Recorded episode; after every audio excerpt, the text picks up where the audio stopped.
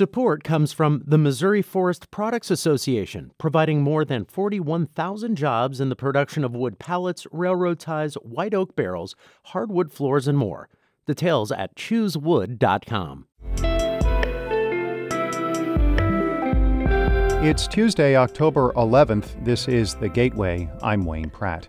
Rain is increasing in many parts of the U.S., and the storms bringing that rainfall are becoming more intense. It seems like we're getting more extreme examples of flooding, more extreme issues with water, so we need to start looking at this differently. And we'll examine efforts to adapt in just a few minutes.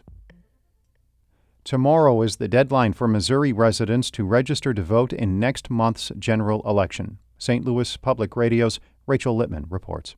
Voters can register online or print out an application from the Secretary of State's website and mail it in. There are also several places where people can fill out an application in person, says Denise Lieberman.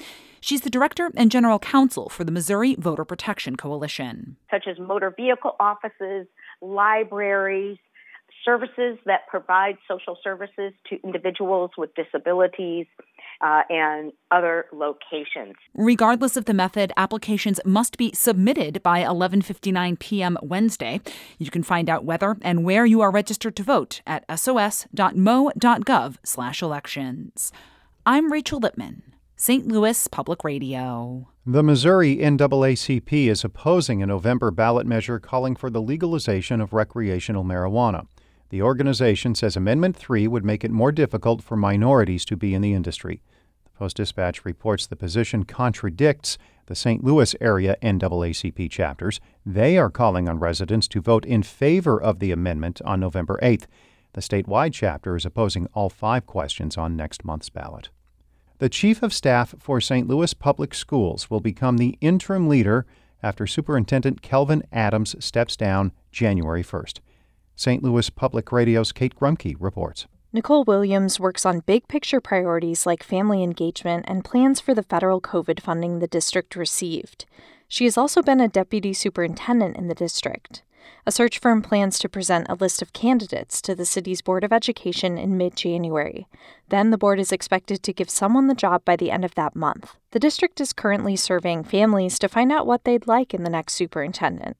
District leaders have said they hope they'll have candidates from St. Louis, but the search firm is also looking nationwide. I'm Kate Grumke, St. Louis Public Radio. A driver shortage is forcing Madison County Transit in the Metro East to possibly reduce bus service. It wants to reduce weekday frequency on three routes and eliminate another that officials are describing as low performing. Those changes would take effect in January if approved. The transit agency says it is down 30 drivers from normal levels. The existing workforce is facing burnout after a year and a half of mandated overtime. Metro Transit has also adjusted routes over the past year in part because of a lack of drivers. The St. Louis Lambert International Airport website is back up after being down for several hours yesterday.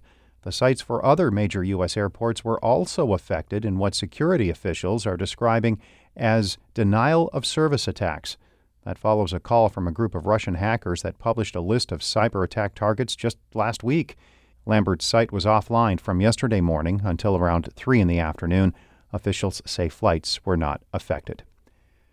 A Washington University professor says at the outset of his research, he did not expect to win the Nobel Prize in Economic Sciences.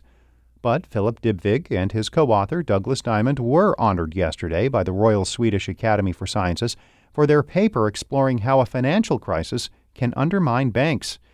Dybvig is a banking and finance professor. I didn't expect it, but uh, I've been told by other people they did. So it's not 100% of a total surprise. But I don't know. I, I, I guess I, I didn't really expect it would happen. Dybvig and Diamond also share this year's prize with former Federal Reserve Chairman Ben Bernanke.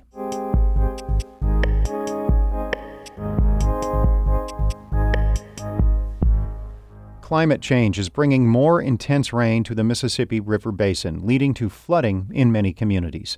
The Mississippi River Basin Ag and Water Desk finds rainfall is increasing every year, forcing some communities to relocate, others to make room for the water, and farmers to change their practices. As part of a special series, When It Rains, Juan Pablo Ramirez Franco reports on how communities in the Mississippi River Basin have adapted After back to back downpours in Freeport, Illinois, earlier this summer, the Pecatonica River jumped its banks and flooded the city, drowning parks and washing out streets. All told, it was a relatively mild flood, Freeport's fifth in only the past four years. It's something Lori Thomas and her mother have almost grown accustomed to. Their house is flooded at least 15 times, but for them, moving to higher ground is not an option the historically black community on the east side of town is home. People have always lived over here, and there's always been the Pecatonica, but lately the floods have been worse, but they've been worse everywhere else too. That's not a reason to kick people out of their homes.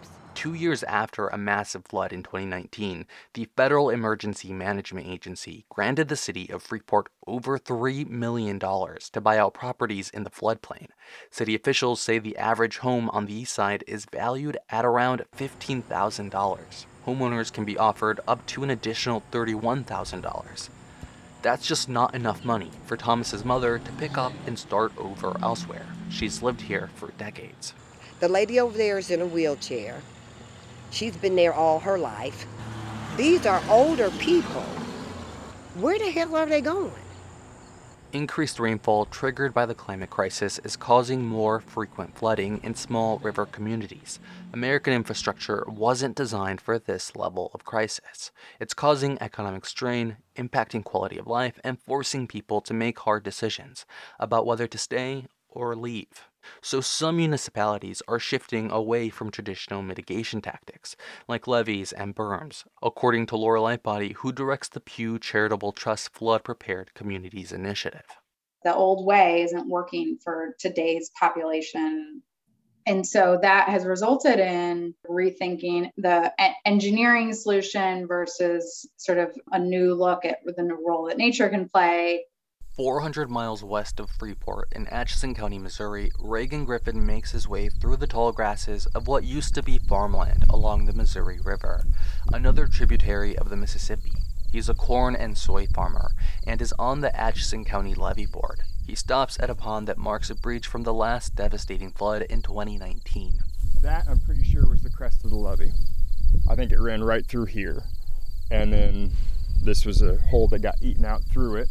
2019 was the third major flood that devastated the small farming community in the last 30 years. It seems like we're getting more extreme examples of flooding, more extreme issues with water, so we need to start looking at this differently.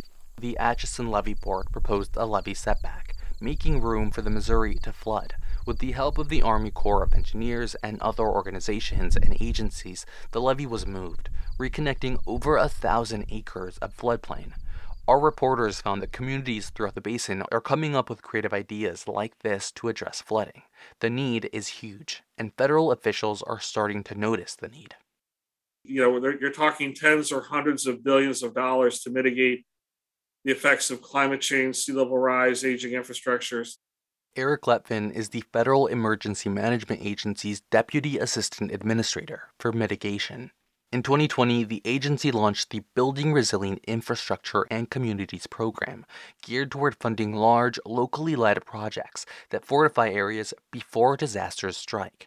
Every dollar from the federal government counts, and so far, inland Mississippi River communities have received less money from this program than coastal ones, according to a Headwaters economic analysis.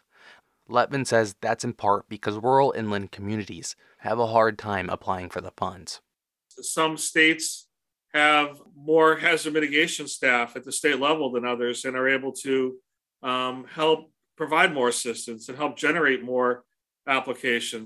But Pew's Lightbody says communities need to come up with local resources as well. As she sees it, the federal government just doesn't have enough money. They don't have the resources to fully rebuild communities time and time again which is why creative local solutions are so important. No one knows how river communities will look 100 years from now, but most experts can agree change is necessary to create a better and safer future, and the time to act is now, instead of waiting for the next flood. In Freeport, Illinois, I am Juan Pablo Ramirez Franco.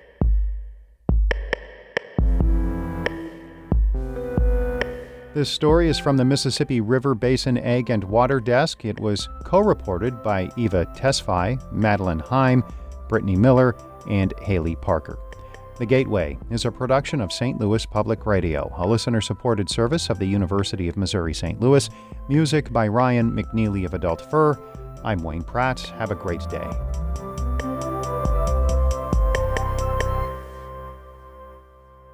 Support comes from Mosby Building Arts, a design build company committed to remodeling the right way. Visit callmosby.com to get project inspiration for any room of your house.